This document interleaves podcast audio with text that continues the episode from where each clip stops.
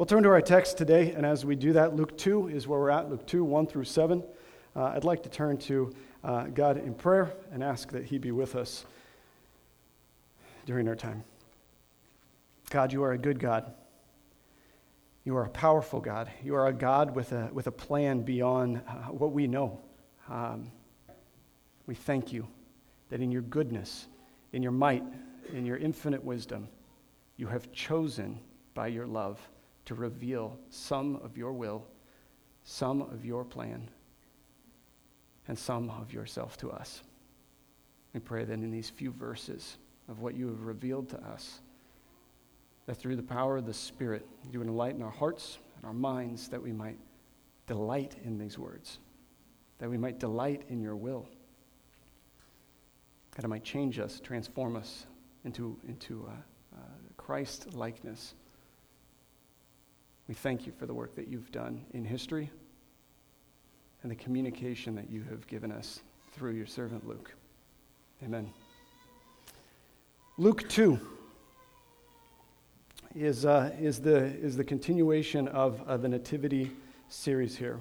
I, I want to, uh, we're doing a, a, Nativity series, as you could kind of see uh, you know, on the screen. We're doing a Nativity series uh, this, this December. It seems like a good time to do a Nativity series. Um, but I wanted to, to, look at this. As a word nerd, I really wanted to, I really, I don't know, I feel like the word nativity, I've always wondered what is this? So I kind of looked into it a little bit more. And uh, kind of what frames a lot of my understanding of, of the next few, few uh, sermons, especially today, is that by definition, a nativity, if you look in the dictionary, is a place of birth. So it's not just, you know, Christmas time stable, it's a place of birth. The nativity of Jesus is this place where, as, as John, uh, describes where God, this threshold of where God becomes man. That's, that's a huge deal. The nativity of Jesus is the unexpected threshold of King Jesus and his ex- unexpected entrance into the world to live among us. he does this all with purpose so that we might rightly receive Christ this season. We might receive his unexpected love, his unexpected power, his unexpected reign and we might extend those to the seemingly unexpected people in our own lives. I love this idea of the Nativity, and we're going to come to a very uh, maybe unexpected portion of the story that revolves around a census. So let's turn, uh, turn our attention to that now. Out of reverence for God's word, I'd ask that we stand as we read these verses.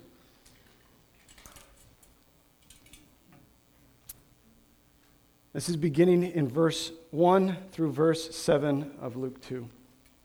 In those days, a decree went out from Caesar Augustus that all the world should be registered. This was the first registration when Quirinius was governor of Syria.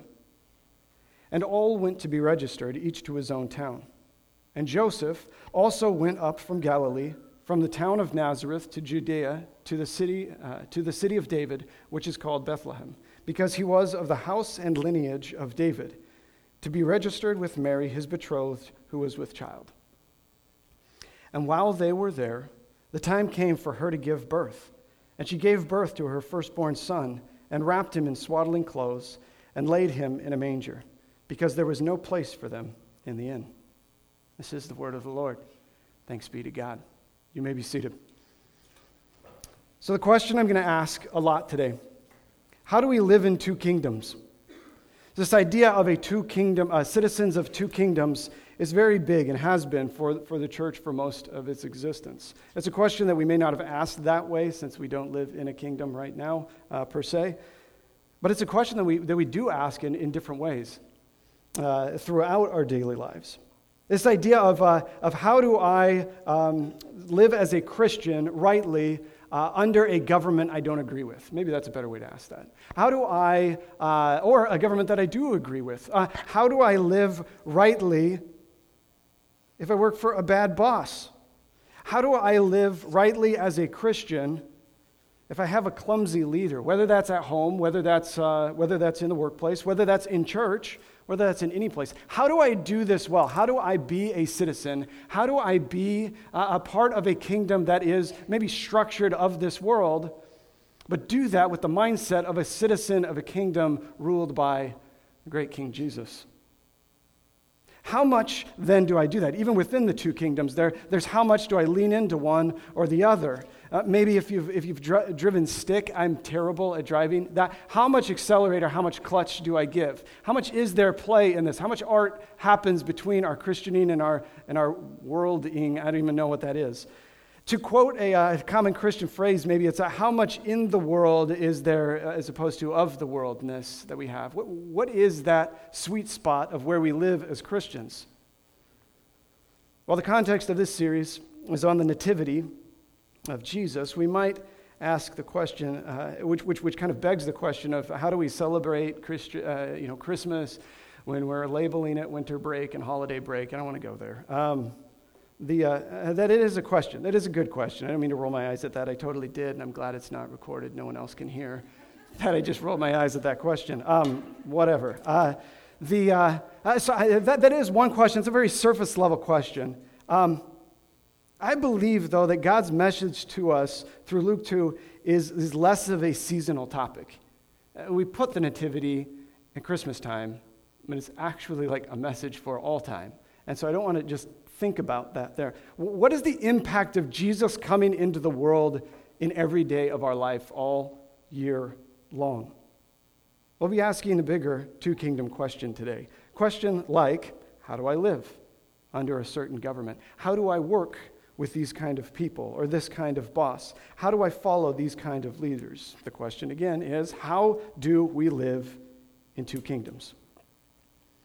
So, Here's a great thing about this the Spirit through Luke, Luke is our author, our human author. The Spirit is the, uh, is the inspirer of all Scripture. Through Luke, the Spirit partly reveals his answer here in these verses. And he does so with Wes Anderson like subtlety. It's so amazing how Jesus just appears in the text here. In the days that an emperor's decrees of one of the greatest empires of all of history, he sends this decree out and it resounds throughout the world. We read that in there. What happens is that we end with the echoes of this decree and the entrance of the Messiah King, the Savior of the world. Ah, that's incredible. In seven verses, we get that. We go from Caesar to Christ. So, I guess if I want to give you uh, an urge, I'll just use maybe, uh, maybe, maybe Jesus' language here. Give to Caesar what is Caesar, give to God what is God's. I'm not going to go into that passage, but I think that principle is pretty, pretty good there. Give to Caesar what is Caesar, give to God's what is God's. How do we reconcile these two kingdoms? So, the way I want to do this here is I'm going to front load a lot of our work in the text here in the sermon today. So, there are three points uh, because I know three is the magic number. But, but, but really, there are going to be two kingdoms. Point one is going to be uh, looking at uh, the, the kingdom of the present. The present king, that is Caesar. We're going to look in our text at Caesar and talk about that. Not simply for them, but also maybe who Caesar or who our Caesars are today. Then we're going to move to the, the second point. We're going to look at this idea, set it up there, of the promised king. The promised kingdom, that other world. So we get the two kingdoms, and then we want to spend more of our time uh, just developing what do we do with all of that? Uh, so if you, if you, you know, buckle your seatbelts, get your, get your fingers limber and ready to jump into the text here. Um, we're going to set it up. The present king, who is Caesar, and the promised king, who is Jesus. So here we go for the first two, uh, for the first two points. The present king is Caesar. Keeping in mind that we are reading only part of Luke's gospel here, we're good readers, this is a good uh, Bible reading principle, is to remember the main point of all of what Luke is saying. So if you have a Bible, you can go back to Luke 1 1 through 4. Oftentimes, the, the biblical authors will give you a reveal. They will just say, This is why I'm writing to you, because that's just how people do. Good authors kind of give you that. Sometimes it'll be more subtle than others. Luke is not subtle, he just lays it out for you. Uh, he says, this is verses 1 through 4. I'm going to paraphrase it for the sake of time. He says, It seemed good for me also to write an orderly account for you, that you may have certainty concerning the things you have been taught. I love that. I'm writing this. He's basically saying, I'm compiling everything I found, and I want to write you something that will give you certainty about what you believe. So, part of Luke's message is that Jesus, the God man Emmanuel, the promised Messiah King, the Son of God and Savior of the world, is a real human being in history who interacted with real human beings in history as part of his real redeeming plan for history. In short, Jesus is real. That's his big point. But also, he goes a little further. He says Jesus is real, and also Jesus is the Lord and Savior of the unlikely, of the unlikeliest of people. If you were here last week, uh, Pastor Thomas beautifully uh, talked about uh, Mary being an unlikely servant uh, to be chosen to carry Jesus. I think he does that. And he wants to make known that this is a real thing in history because it helps us to understand that our real situations in life are no different. I think that, that's a big thing that we find there. Sometimes we think, oh, does, he have, does he have an axe to grind? Is someone telling him this is all made up? Yeah, maybe. But if we get out of academia, or get out of that, that, that conversation, just get here, we have real lives. I'm positive all of you are real people. That's good. Uh, uh, that's an assumption I make every week. Um, uh, and you all come with real stuff. And not simply here, but everywhere. You take that real stuff, and we can take that real stuff to a real historical document talking about real things, and there's a real God. There's, there's a reality to this. So his point is not, I want to win the, scholar, the scholarly debate. His point is, this is real. You can lean into it with everything you have because it means something. So it makes sense in his historical, uh, his historical uh, approach here proving the reality of Christ, who is for us the most unlikely of redeemed people, that he would load it up with a whole bunch of historical figures. And that's exactly what he does. Now we're ready to read it. Um, in those days, a decree went out from Caesar Augustus that the world should be registered. This was the first registration when Quirinius was governor in Syria. Before that, we've also heard this is the time of Herod. So, there is a map on the screen for you to see what's happening here. I made sure it was incredibly tiny so even the people in the front row could doubt their eyesight. Um, so here's the generality. So uh, you just kind of go in that green blob there. That's Samaria. You might, if you see Samaria, you have good eyesight.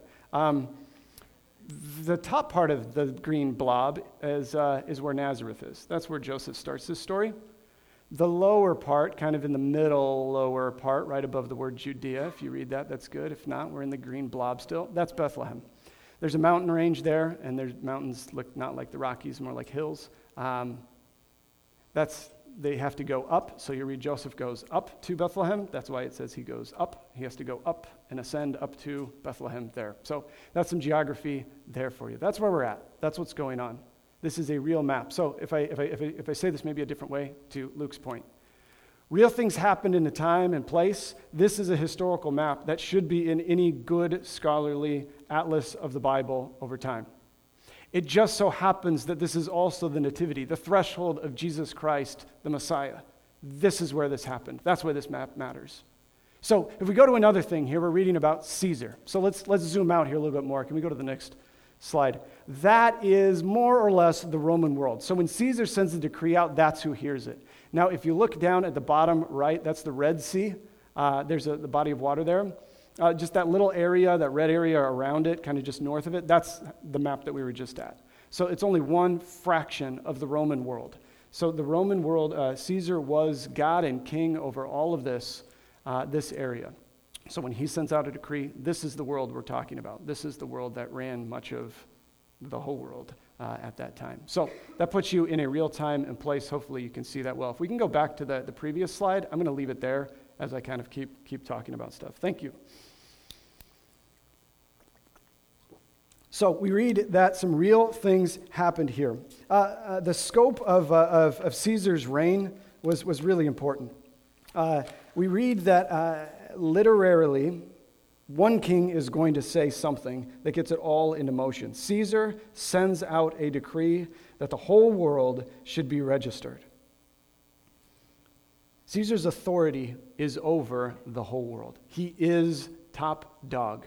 He is uh, uh, the, the only one who can decree to this level and make people move. I mean, it's a very inconvenient. Uh, Mary's, Mary's pregnant. She's about to give birth, but she gives birth while they're there.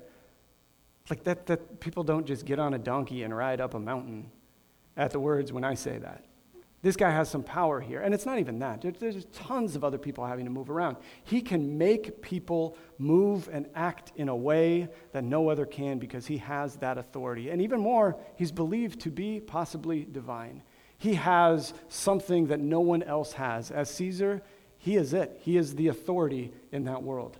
And now, uh, what happens then is his scope of, of, of what happens uh, is, is all over that world. But his purpose for that is, is really important here. We're going we're gonna flesh this out a little more next week when we talk about the angels. But, but he, his goal is this thing that we may have learned in history books called the Pax Romana, the Roman peace. He wants to keep the peace. And so, how do you keep the peace? If you are a, a, a governor at this level and you don't have, you know, uh, I guess, uh, how do you keep it at any level there? Well, a lot of times we want to say was when you uphold democracy. Well, it wasn't so much a thing entirely at this point. It was developed and whatever. We don't need to go there. But uh, you're going to count your people. You're going to get your money from your people and you're going to figure out where your troops need to be. That's how you're going to keep control of these people. That's how you're going to keep the peace in something this big. That's what the census is doing. He wants to know how many people are there so he can say, okay, you all give me this much money, and I'll send that many troops there. So, what, what, he's, what he's achieving here is this peace across the Roman world and in this area, you know, of, of Bethlehem, of Judea, of Samaria. He's, he's achieving that peace more so as a peace by way of power. Uh, maybe another way to say this that helps us transition into our own lives today is, is he's looking for an alignment to his decrees. He, he's saying, Do this, and, and, and I need your money so I can pay the people who are then going to make sure that you are very much aligned to what I decree, if that makes sense. So then, who is our Caesar today? I think it's very easy for us to say, oh, he's top dog, our top dog, and we go with Donald Trump, right? So that is there, and as Christians, we need to hold Donald Trump in an area where we think of Caesar and God and those things. I want to expand that a little more to all government is there. What do we do in good and bad government?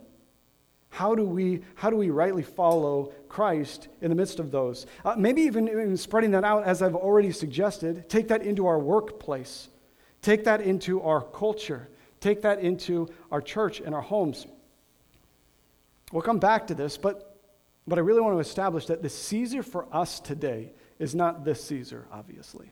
But we have these kind of authorities, and we know these authorities by those voices who try to align us to their view, align us to their will.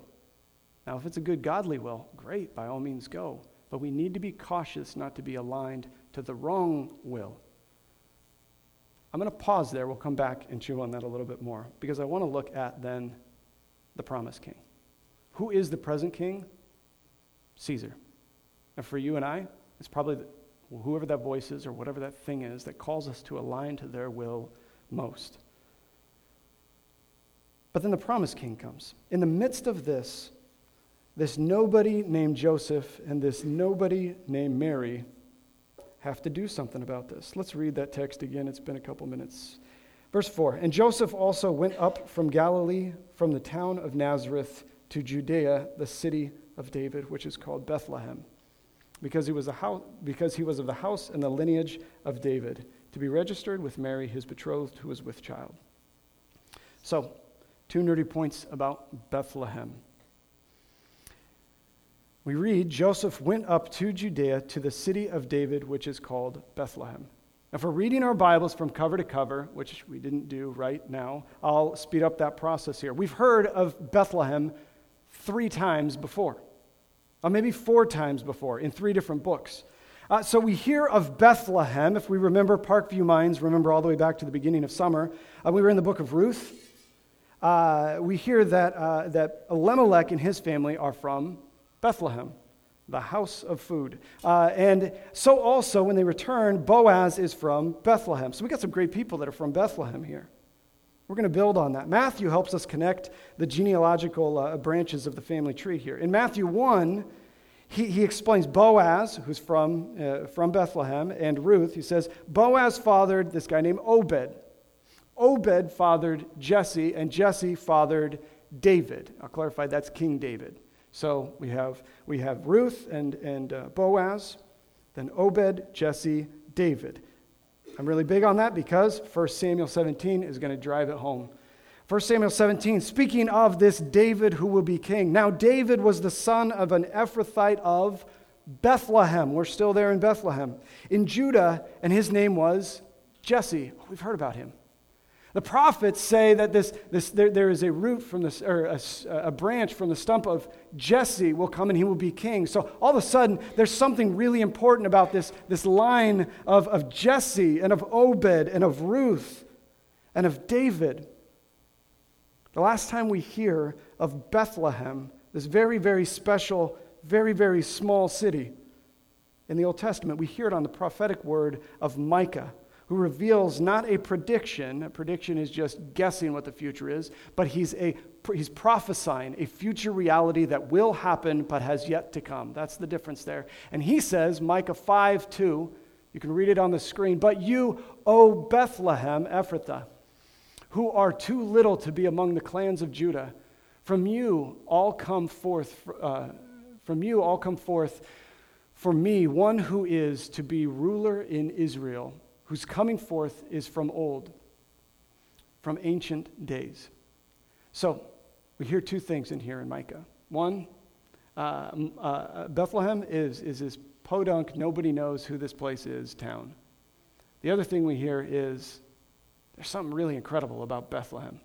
And this here, he's putting, uh, God is putting this, this prophecy, God's putting Bethlehem on the map, and he's saying something special is going to happen the ruler of Israel will come from here. Now, some people say, oh, praise God, that's, you know, King David.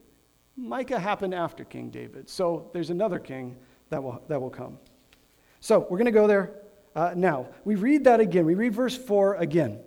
Joseph went up to Judea to the city of David called Bethlehem. See, there's something special that happens when we slow down and read our Bibles here, is that we could, we could read through and be like, oh, yeah, the city of David and Bethlehem, it's the same place. This historian trying to make a real historical case of Bethlehem, for some reason, chooses the theological name of Bethlehem. See, he says he goes up to this town called the city of David, which, by the way, is called Bethlehem. That's really important. Why would a historian say, Let me show you some of my religious cards here, real fast? Because no one really knows who Bethlehem is. They've heard of it. But, but no one's really calling this thing the, the, the city of David. But this historian is saying, I want a historical account, to be very clear. By the way, it's the city of David. Why does he do that? He does it for two reasons. On a literary level, he's going to set it up because the logical reason for Joseph to go be registered is that he's from the lineage of David, right? He's of the house of David. He needs to go to the city of David, and then he can be registered. That's how it works. So there's a very practical way for that. There's another reason why he sets this up. And here comes Jesus.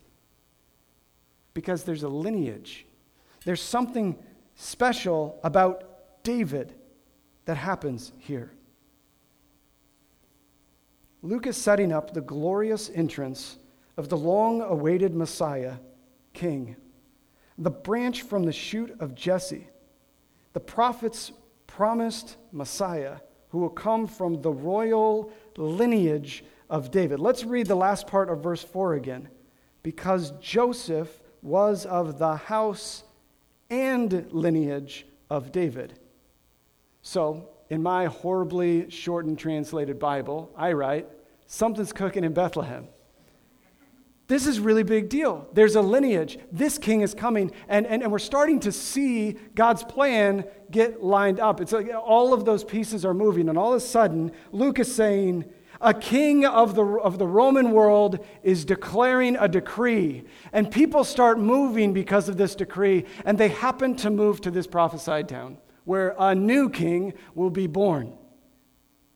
There's a lot of irony going on in here. Caesar is not running the show, guys. Something else is happening in this text. So, who's Joseph's companion? So he goes with him. That's not all of verse 4. I think uh, now we'll be into verse 5. It says, Joseph went up to be registered with Mary, his betrothed, who was with, it, uh, who was with child. And we just kind of move along. This decree comes out, and all of history is showing that things are aligning. And King David, I'll suggest that to you. Oh, also this lady who's pregnant and not married, and she's going to get registered. In the original language, verse 1, the beginning of verse 1, and the beginning of verse 6 start with the exact same words. And I love that. I mean, for us, if you read in ESV, it says, In those days, the decree went out, and then in verse 6 it says, And while they were there, they're literally the same words. And I, I wish we could keep that in the, old, in the, in the ESV because it, it, suggests a parallel two kingdoms happening. So uh, it suggests subtly, at one time, in one kingdom, Caesar decreed to the world. And then we get verse 6 and at the same time, from another kingdom, King Jesus entered that world. That's incredible. I've always just read this thing and been like, all right, get to the good stuff. The angels are coming. This is amazing. Like, this is, this is the, the most subversive government movement that's happening. Who is your king? It's asking us, it's screaming that at us. Who is your king? Did you move when Caesar said move? Or now are you going to move when this king shows up. And his entrance, though I'm making, I'm really excited about this. Obviously, I'm like crazy excited right now. Um, his entrance in, you know, we think like, okay, cue up the band and the fanfare, and you know, this is, you know, the, the, the Aladdin that, you know, like when they had the big old make way for Prince Ali. Like that's what I'm thinking, like, make way for King Jesus, here we come. This is going to be great. And his entrance is so incredibly unspecial. Let's read it. Verse 7. And she, Mary, gave birth to her firstborn son, and wrapped him in swaddling clothes, and laid him in a manger, because there was no place for them in the end. And then we move on. Come on, like that was it, right? That was the show. Now, John will make a much bigger deal about this uh, uh, the, the entrance, that threshold, that entering of the God man, the Word of God incarnate, becoming flesh. He's going to make a huge deal about this. Uh, just read it, John 1. It's huge. But he also does the same thing here. He says, All of this is amazing, and he's coming through this threshold, and, and the God man is entering into his creation and taking on flesh. And he says the same thing as he says here. And then he like set up camp with us and he just camped here with us. That's what John says. What does he say here? And then he's laid in. Okay, so the manger is, is, is, is the doggy food dish, and the inn, you can debate it. It's really kind of more of like an upper room, not really the stable, but it's like in their house. Their pets were in their house, so that's a thing. Um, it's like, uh, how about over here where the dog sleeps? There it is. Why do we get that? Like, I am like offended when I read that. Like, that is not what you do to the king of the world. Our king cares about the real mundane stuff of our life. That's what it teaches us. And also, he doesn't just care about it in theory. Our king lived in the real mundane stuff of life. Oh, praise God, we have a God who knows that stuff. Oh, you cannot outbore Jesus Christ. He has seen it all. You cannot underwhelm Christ. Not only does he already know you, he made you, but he also knows the stuff of this world. He's been here. We aren't without an advocate who doesn't know, who has not been tempted in every way. I mean, I'm not making that up and saying weird things. That's scripture. There's a real God who, even though the world was moving and, and, and a census was being taken, chose at a really bizarre time to just be a normal guy and come into this world because he loved it so much. Oh, that's incredible. So, what do we do with that? There we go. They're, they're setting up the text for us now. I, I, I want to think through this. And maybe I'll do this concisely because I'd love to just dialogue at this point with you. Like, what does this mean for you? And this, I encourage you to do. What, what does it mean? Like, talk to each other about this over lunch. Talk to, talk to each other about this at family dinners. Man, what a great question. What do we do with this? What do we do with, with, with, with, with Caesar and with the king and all of these things? Uh, for the sake of our time and maybe orderliness of a sermon, um, I'll just run through maybe three truths that we can glean from this and then three implications off of those truths. How do we have certainty? If Luke is really writing this for us so that we can have certainty to what we believe, What are some of those certainties that we can have? So, the truth one would be that God has a providential plan. I think we see that here. Now, I, w- I want to clarify, because there are very many educated people in this room. I'm not speaking to free will or predestination regarding salvation. So, just go there, clear the space for that. Um, the text isn't talking about that stuff, so I'm not going to talk about it. However, I'm going to follow the passage here and try to reconcile the questions it brings about and attempts to answer and those questions are when, how, and why will God fulfill his promises? Why did Micah say Bethlehem? That's weird. Why did, why did we talk about this king coming from Jesse? That's weird. Why are all of these things being said? And we know that you're a God who keeps your promises. So when are all those going to come true? Like Abraham, you said you blessed the world through this thing. You said back in Genesis that this son of Eve and crushing the snake. When's that going to happen? Those are weird things. All of a sudden, things line up here and a baby's born. And they're all fulfilled. God is working beyond what we may see. So, we right now in 2018 live in a certain time and place. The people of, that are reading this or that are part of this story live at a certain time and place. Uh, around 0 BC, the year of our Lord. That's his birth is the beginning of all that. They live in a time and place where they're thinking things and they have rules of things and they have issues and problems there. And we have issues and problems here. What's happening that we see that this king says, says, I need to take a census. And within that, the real king illustrates that he has a plan that's over all of those things. We just live in a small segment of that overarching plan. And at some times, through certain people's words, I think Calvinists and Arminians can agree on this that God has a plan and He reveals it. And at times, He has specifically given a more intense focus on that plan. And right here, He is just wrapping all of those together. And He is saying, This is King Jesus. And that's so beautiful. And if we miss it here, because it is very subtle, he's going to haul in the whole choir, and they're going to sing about it in the next verses. God has a plan. So, what do we do? We trust that plan.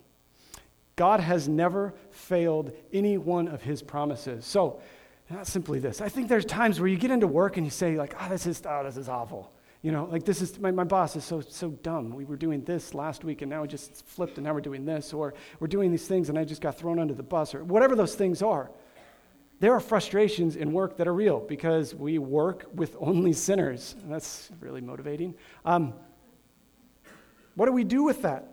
I think sometimes we have this, this thing, this dualistic notion or, or a Gnostic vote notion of like, work sucks. But praise God that I can go and unplug and detach and escape from this world and be in Christ, and that'll be there. No, the incarnation tells us that he cares, cares about our body and the real stuff of life. Like he can be here. Don't do that. Don't escape your work and pray to God and do those things and then go back to the evil work. There's something that happens when we smash those together because He is smashing that together. He could have put a big cloud in the sky that says, Everyone repent. This is real. I'm serious. Now you're forgiven. He could have said that, right? I mean, he, he spoke and created everything. He could do whatever. But He didn't. He became a baby so that he could walk with us and experience it with us and redeem us. He does that. So don't do that to your family. Don't do that to, your, to the members of your family who you think this is worthless. Why am I sitting here being with you in this conversation? Why am I reasoning through you on your terms? Because he does. Why am I going to work when it's awful and it has no purpose? Because he goes to work when it seems awful and it has no purpose. God has a plan we trust that plan, but we'll never trust that plan. So that was your first truth. God has a plan. Your first, uh, your first application or implication from that is trust God's plan. So um, uh, we can't know those plans, or we can't trust those plans if we don't know those plans. That's the second truth. From God's plan, He speaks, He reveals it to us. He has spoken it. A lot of words that He's spoken to us about it. And it seems that they all are pointing to the same plan that God loves people and wants to save some forever. That's it. He created something good and wants it to return to that goodness again. And that goodness is dwelling with man. And that's the, that sets the whole thing on course. In the Hebrew, there's a word for hear. In Hebrew, there's a word for obey. That word is shema. Sorry, I said that wrong. In Hebrew, there's a word for hear, and that's shema. In Hebrew, there's a word for obey, and that's shema. Hear and obey are literally the same word in Hebrew. You read Deuteronomy 6 Hear, O Israel. It's called the Shema because we hear it. I'm seeing nods, you're connecting the dots there. We can't hear the Word of God, we can't obey the Word of God if we're not in the Word of God. You need to read it. Now, in English, read and obey is not the same word. You probably figured that out. To trust his promises means that we must first know what it is that he has promised, to hear and obey him. As readers, we must read and know him. We must know what is said in his word. Here's something that I love about our children's ministry up here at Parkview North. Is that that's what we're getting into. We're showing kids at their level very scripturally tied lessons and walking them through it. If you ever want to see it, it's awesome. Like sit down, like our it's like our two younger classes. They sit down and they have all these like figures and stuff, and they like walk through and act out the story as they're reading it in the scripture. It's, ah, it's so cool. Um, our our older kids uh, in the uh, in the in the orange room, they're being catechized now before you like walk out because we're stuffy and weird. What that is is we're teaching them to memorize the truths of our faith so that those kids, I, am so excited for the next year or two when those kids start coming into our service, and all of a sudden they start knowing more theology than we do, uh, or they at least have quick recall for that. Uh, it's going to be amazing. Like we are actually like preloading our worship to be even better in the years to come because we're teaching these kids the, the story of Scripture, and then we're teaching them the truths of Scripture. I mean, you ask any of those, those people that are teaching uh, in that class, and it's, it's bonkers how fast these kids cling to those truths. My kids are like three years old. You saw them up here. Uh, the three year old, I can ask her a question, and she just repeats this thing.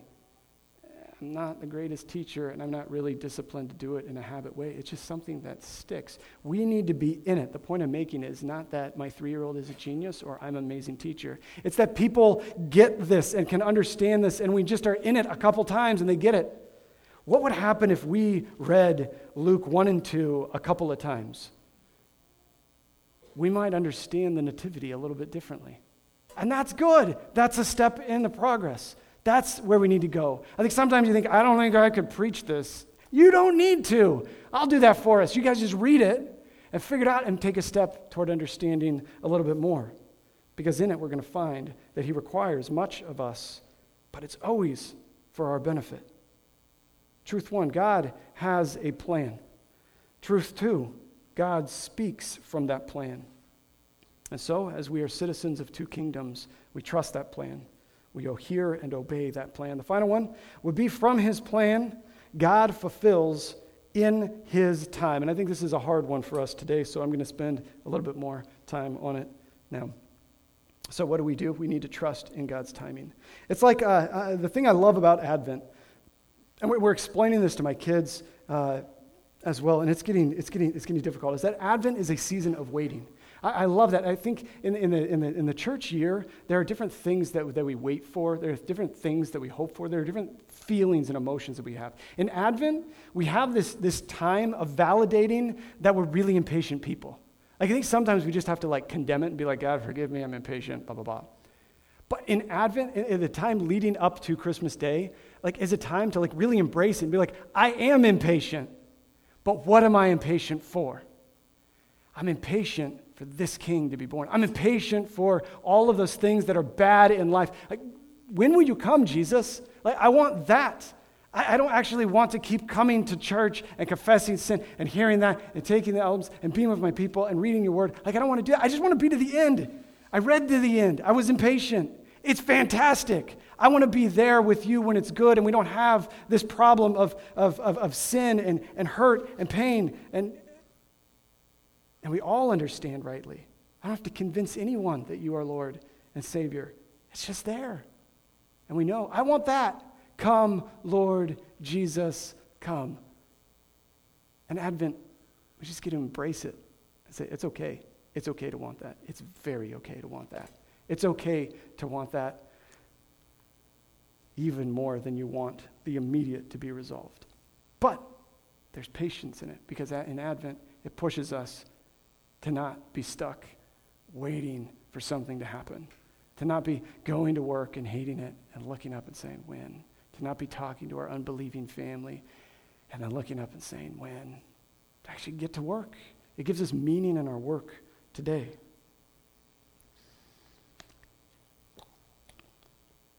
We must be patient in the waiting. So I'm going to quote Tim Keller because why wouldn't I? He makes me sound smart when I quote him.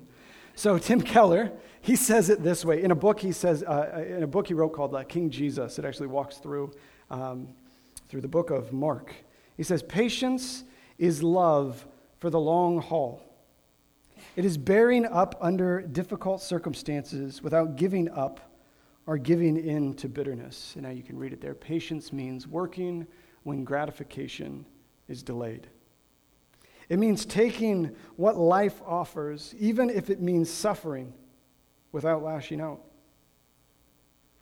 And when you are in a situation that you're troubled over, or when there's a delay or pressure on you, or something's not happening that you want to happen, there's always a temptation to come to the end of your patience.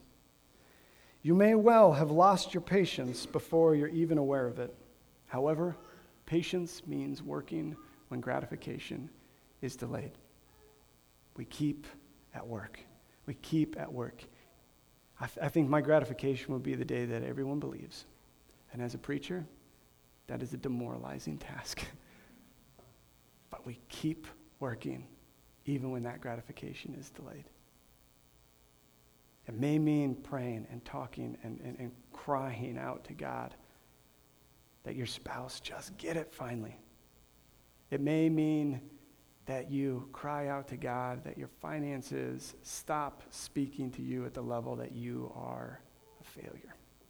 It may mean that your work finally understand they're making some bad decisions they might get in trouble. They need to clean up their act. It may be some of those things.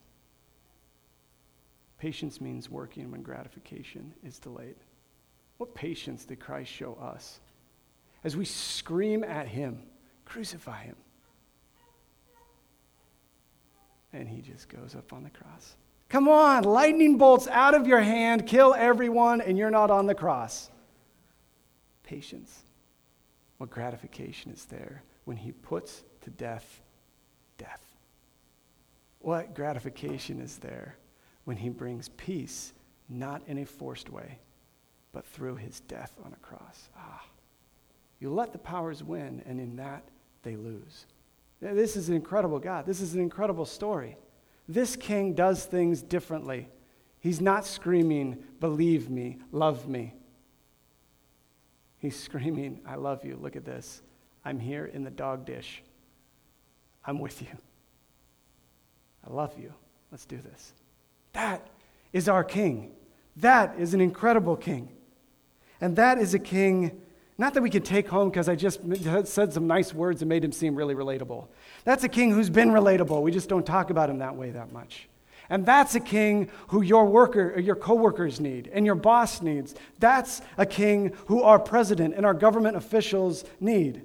That's a king who can rule us. And as, as citizens who are in two kingdoms, how do we live rightly that way? How do we go in and take the census, but also worship our Lord? We give homage to Caesar, but then what do we do with God? I think someone actually really asked this one. In Luke 20, someone does ask this. They say, Oh, Jesus, tell me, how do I give my taxes? Should I give them to him? To the king here, or should I keep those for your tithe? What am I doing with this now? And Jesus says, Give to Caesar what is Caesar's, give to God what is God's.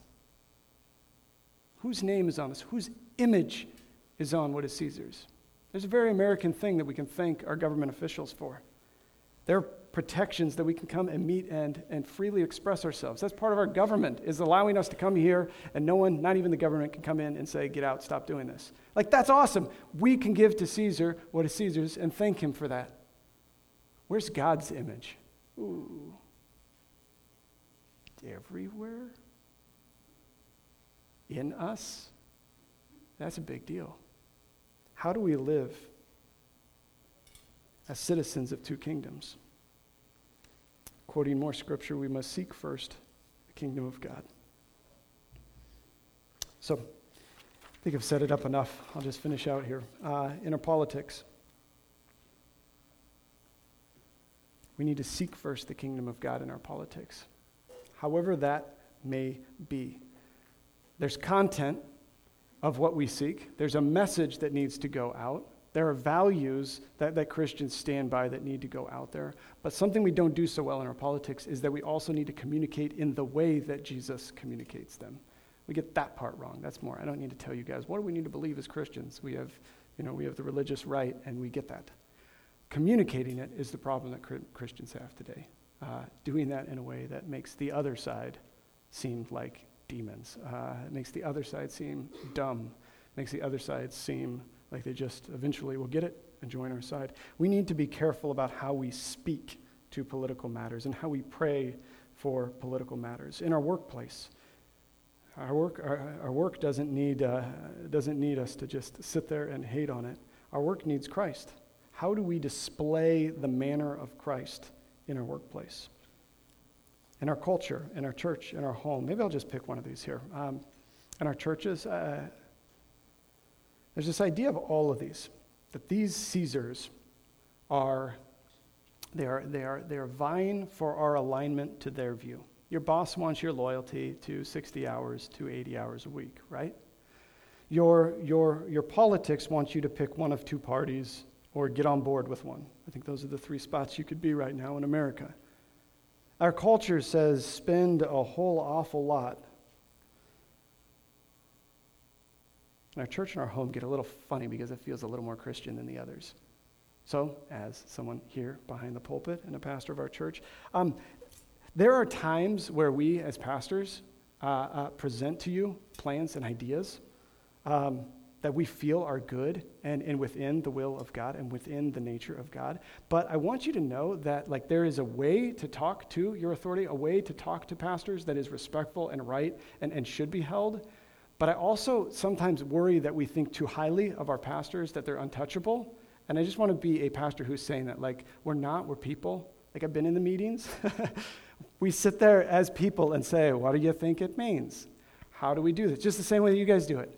Um, now we have a role, and there's, there's an authority with that role. But don't let us run wild with that. Like, keep us accountable to that.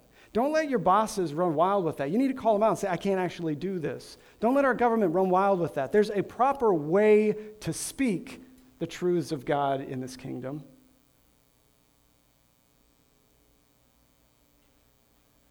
and there's a message that needs to go out. So, to wrap it all up here, how do we live as citizens in two kingdoms? It would be to give to Caesar what is Caesar, give to God what is God, and above all, seek first the kingdom of God. As our kids come back into the service, let's pray.